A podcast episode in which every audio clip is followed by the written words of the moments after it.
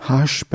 Lovecraft Nyarlathotep Nyarlathotep, haosul târător. Eu sunt ultimul. Eu voi spune vidului ascultător.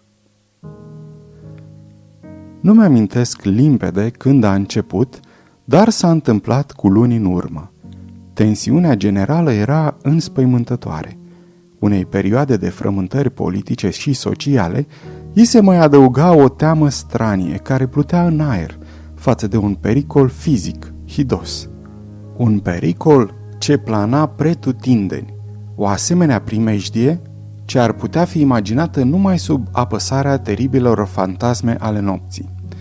Îmi aduc aminte că oamenii se plimbau de colo-colo cu chipuri palide și îngrijorate, șoptind avertismente și profeții pe care nimeni nu îndrăznea să le repete în mod conștient sau să recunoască în adâncul sufletului că le-ar fi auzit. Un sentiment de vină monstruoasă se abătuse asupra ținutului și, din adâncul abisurilor dintre stele, suflau curenți reci care îi făceau pe bărbați să se înfioare în locurile întunecate și singuratice. Se simțea o alterare demonică în succesiunea anotimpurilor. Căldura toamnei zăbovea extrem de târziu, iar pe fiecare îl încerca senzația că lumea, ba poate chiar întregul univers, trecuse de sub controlul zeilor sau forțelor cunoscute sub cel al zeilor sau forțelor neștiute. Era tocmai atunci, Nair la Totep, apărut din Egipt. Cine e el nu știa nimeni, dar era de viță veche și arăta ca un faraon. Felahii au îngenunchiat când l-au văzut, deși nu puteau spune de ce. El zicea că se trezise la viață din întunecimea a 27 de veacuri și că auzise mesaje din locuri ce nu erau de pe planeta noastră. Narlatotep a intrat în ținuturile civilizației, oacheș, zvelt și sinistru. Cumpărând mereu instrumente ciudate din sticlă și metal, ca să le combine în unelte și mai stranii. Vorbea mult despre științe, despre electricitate și psihologie, oferind demonstrații ale puterii sale care îi lăsau pe spectatori fără grai și care îi aduceau o faimă nemăsurată. Oamenii se îndemnau unul pe altul să se ducă să-l vadă pe la Totep și se cutremurau. Unde se ducea, la Totep alunga odihna, căci liniștea orelor târzii din noapte era spartă de urletele celor treziți din coșmaruri. Niciodată nu mai fuseseră aceste țipete o asemenea problemă de ordin public. Acum, înțelepții aproape doreau interzicerea somnului în orele târzii din noapte, pentru că răcnetele cumplite din orașe să tulbure mai puțin palida lună, licărind plină de milă deasupra apelor verzi ce curgeau pe sub poduri și deasupra bătrânelor clopotnițe năruite pe fundalul unui cer morbid. Îmi aduc aminte când Totep a poposit în orașul meu. Marele, vechiul, groaznicul oraș al crimelor nenumărate. Prietenul meu mi-a povestit de el, de fascinația și seducția magnetică a revelațiilor sale, iar eu ardeam de nerăbdare să explorez și cele din urmă mistere.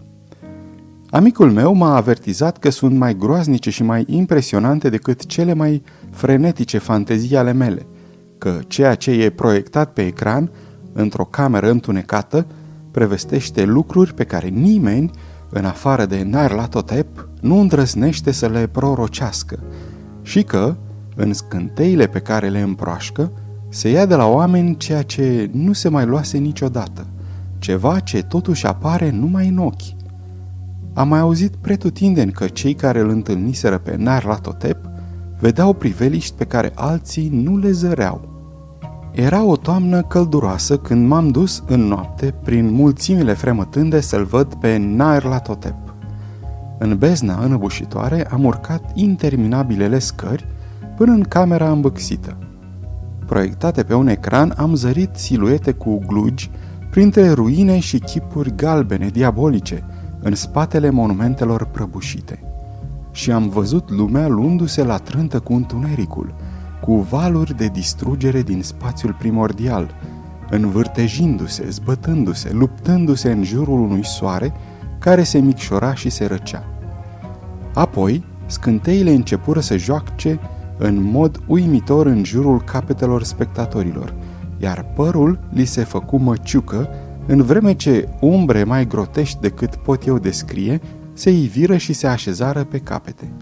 Când eu, care aveam o fire mai rece și mai științifică decât restul, am mormăit un protest tremurat despre impostură și electricitate statică, Nair Latotep ne-a scos pe toți afară, izgonindu-ne pe scările amețitoare până în străzile umede, fierbinți și pustii, cufundate în miez de noapte. Am țipat cât am putut de tare că nu mi-e frică și că niciodată nu mi-ar putea fi frică, iar ceilalți au țipat cu mine pentru a-și găsi alinarea. Ne-am jurat unii altora că orașul este exact la fel și încă plin de viață, iar când luminile electrice începură să se stingă, am înjurat compania de mai multe ori și am râs de mutrele bizare pe care le făceam. Cred că am simțit cu toții ceva coborând din luna verzuie, căci în clipa în care am început să ne desprindem de lumina ei, ne-am aliniat pe nesimțite și fără intenție în formații ciudate și părea că ne cunoșteam destinațiile, deși nu îndrăzneam să ne gândim la ele.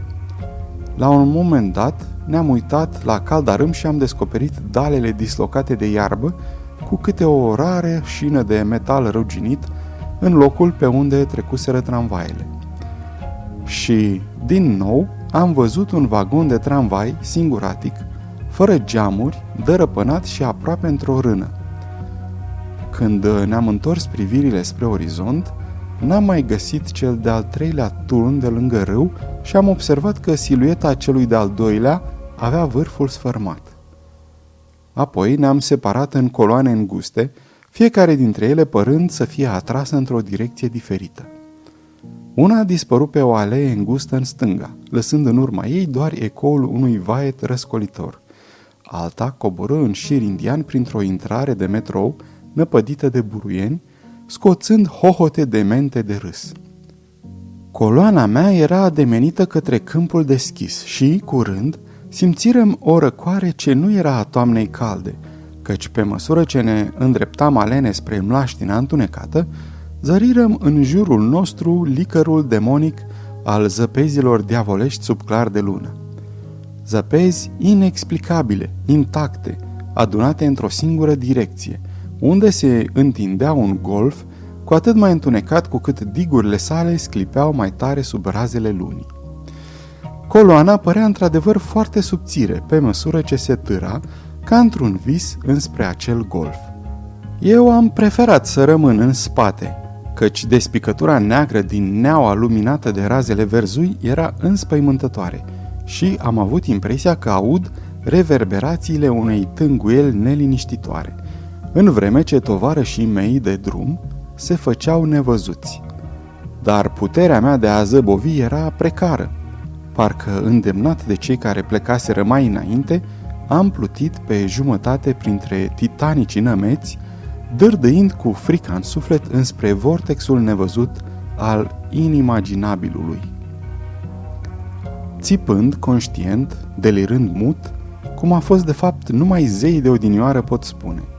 O umbră morbidă, sensibilă, frământându-și mâinile care nu mai sunt mâini și rotindu-se orbește pe lângă îngrozitoarele miezuri de noapte ale creației în putrefacție, cadavre de lumii moarte cu răni care odinioară erau orașe, vânturi funerare ce mătură stelele palide și le fac să licărească în adâncuri.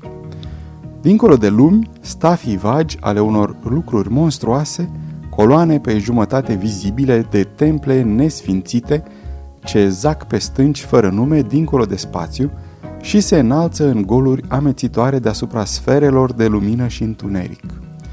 Și prin acest cimitir respingător al universului, bătaia înnebușită, înnebunitoare a tobelor se alătură slabei, monotonei tânguiri a blasfematoarelor flaute din văgăuni inimaginabile, lipsite de lumină de dincolo de timp. Se alătură detestabilelor bătăi și sunete de flaut în care dansează încet, greoi și absurd, giganticii tenebroși zei supremi, garguie oarbe, fără voce și fără rațiune, al căror suflet este Nair la totep. Sfârșit.